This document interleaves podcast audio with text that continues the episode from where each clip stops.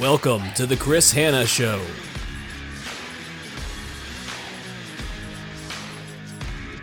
Welcome to another episode of the Chris Hanna Show. Today we're talking about investing in yourself. I'm not talking about investing from the monetary perspective necessarily, although I think that's part of it. We're talking about personal development and how you need to invest in making yourself better. We're in a very competitive marketplace, and I'd almost call it hyper competitive, where there is a lot of competition out there. A lot of people are hustling, they're working incredibly hard, and it can be difficult to get ahead. We've got a high unemployment rate, but it's really, really tough for people to find those opportunities. And when you're struggling to find those opportunities, you need to find ways that you can stand out. Now, in my latest ebook where I talk about interview prep strategies, I talk about the importance of making sure you stand out and you are distinct. In order to do that, you need to develop yourself. You need to invest in your future, in your own personal development.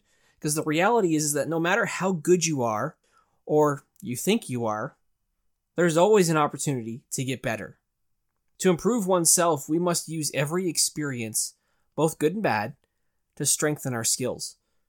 You must demonstrate a learning mindset, a growth mindset, to be genuinely effective. Your personal development is vital for your success, both personally and professionally.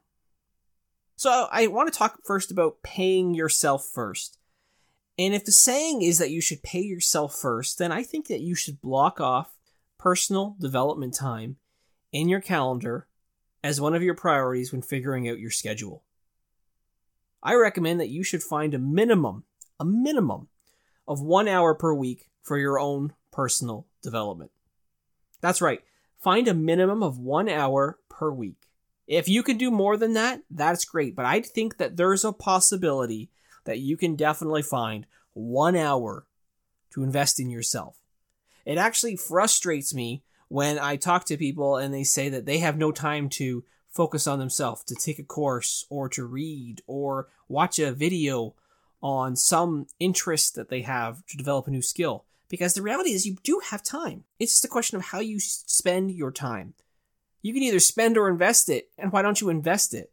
So find one hour of time because you might be thinking, well, I don't have time of all these meetings per week or the tasks that you need to do to dedicate yourself. But if it's essential, I guarantee you can find the time.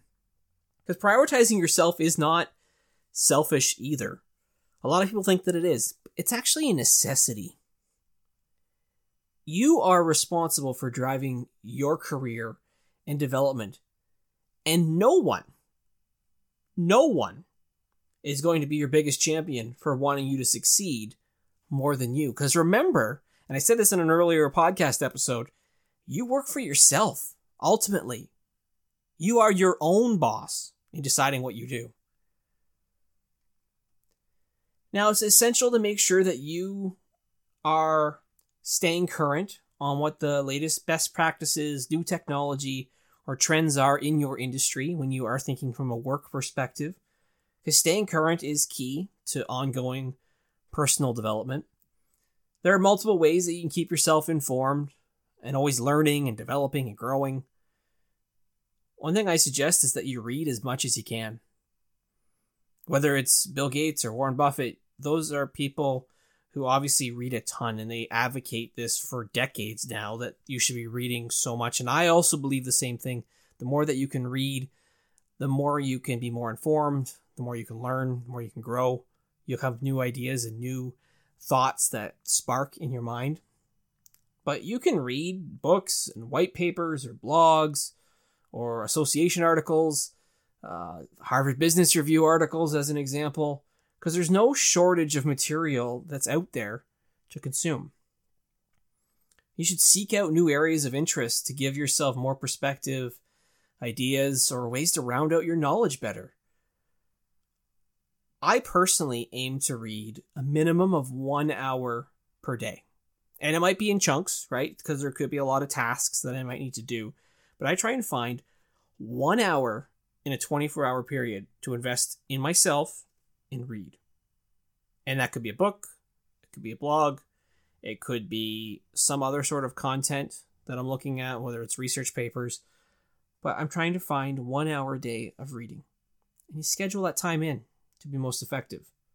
Because one hour spread throughout the day isn't that much at all, actually. A few minutes over breakfast, that's where I like to read initially, a little bit around lunch, sometimes before bed. Before you know it, you're making tremendous progress. You could also watch videos, whether it's part of an e learning platform such as Udemy or LinkedIn Learning. Downloading or streaming these videos can be incredibly beneficial too. I found that watching these videos over breakfast is a great way to start the day. You can go short, small, bite sized clips of motivation or inspiration, and that can lead to new ideas or new ways of thinking. I've actually found that there's times where I can watch a video in the morning over breakfast, and then by the time I start work, I can use that video or that reference point as something throughout the course of my day as a teachable moment, maybe for my team or my staff, or something that I want to apply to a new aspect of my business. Now, with Bluetooth available in, in most vehicles nowadays, I've also found that I can listen just to the audio component of these videos while commuting to and from work. That can be a great option. For something free, you can use YouTube as another source to learn. YouTube has become that great search engine where you can find practically anything. You might have some videos where you start and maybe the quality is not as good as what you would hope, but the reality is, is there's a lot of great content out there. When confronted with an unfamiliar task, such as how to complete something in Excel, I always personally go to YouTube first for a short video to figure out what I need. Or if I'm trying to do something different with one of my websites, it's I can go to YouTube and watch someone else do it and learn. Having that visual tool and the auditory aspect of it is better than me trying to just read through instructions potentially sometimes as well, depending on the situation wherever possible. There's also some great podcasts out there. Obviously, right now I'm talking about on, on my own podcast, The Chris Hanna Show, but there are some fantastic podcasts that are worth a listen to help you become the best version you possibly can be. It's also, I think, vital that you try to attend at least one conference or one workshop per year. In almost any profession, there are conferences or networking opportunities available for you to meet and connect with others. These conferences or these workshops are a great opportunity to discuss best practices, ideas, or trends with colleagues who are in a similar situation to you. There's also a plethora of additional courses or breakout sessions available for you to target your learning and professional development. I have attended many of these events before, but I also regularly speak at these conferences, and I think it's just a great way to learn and to be immersed in a like minded culture of people who are just wanting to get better. There are some questions that you probably need to ask as well in, of yourself when it comes to professional development because you can't be an expert in everything. So you have to be curious and you have to ask questions of others.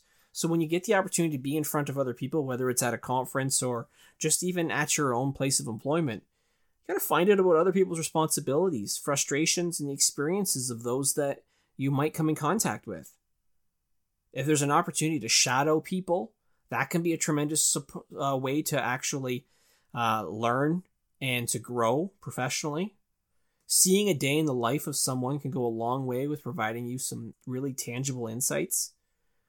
You could also learn about a new opportunity doing it that way and you know take that back to figuring out how do you want to go down that path or see it as a way to augment or, or specialize some aspect of the team that you might be part of too.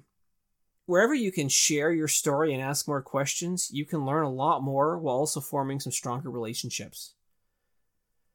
Now, when you do learn, whether it's videos, it's conferences, it's podcasts, whatever it is, you want to try and practice what you learn. To be most effective, you have to do this.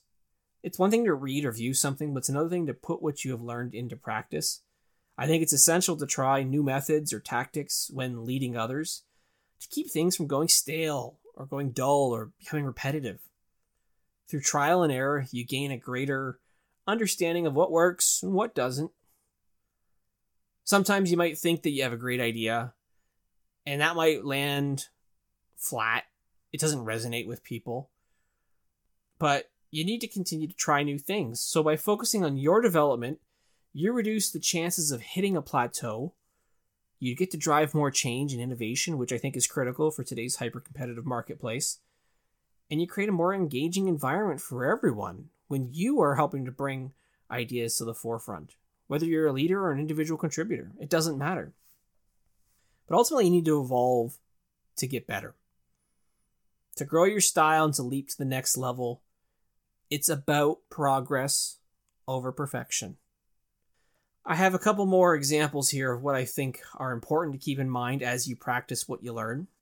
One, whatever you're trying to master must be repeated. It can take anywhere, depending on the stat and the source, 18 to 21 days to make or break a habit, for instance. Two, feedback on results must be continuously available and solicited from your team. Three, you need to be honest when you're trying something new with others and, and talk about it because they might be more willing to work on it with you or be part of the journey. And four, when you are trying something new, a different approach, a new way of, of tackling work, try and make it as fun and memorable as possible. That's a better way to actually make it stick. So, final thoughts are this is that if you want to really take your career to the next level, if you want to continue to grow, you need to invest in yourself, in your own professional development. There's obviously the right tactics and strategies required to be successful, but you need to focus on improving your skills and have that growth mindset then you'll be able to tackle all sorts of situations that might pop up, whether it's people, process, tools related, that are going to arise throughout your journey because you're more well rounded. You have to develop yourself personally, and that's what's going to help move your personal brand to the level of success that you ultimately want it to be. Thanks for listening to this episode of The Chris Hanna Show. As always, the latest episodes are available to listen and subscribe to on Apple Podcasts, Spotify, or wherever you listen to your podcasts. You can also follow The Chris Hanna Show on LinkedIn, Instagram, or Twitter for more resources and solutions, including blog posts, toolkits, ebooks, speaking sessions, and more. Visit chrishanna.ca today. We look forward to connecting again with you soon for another episode of The Chris Hanna Show.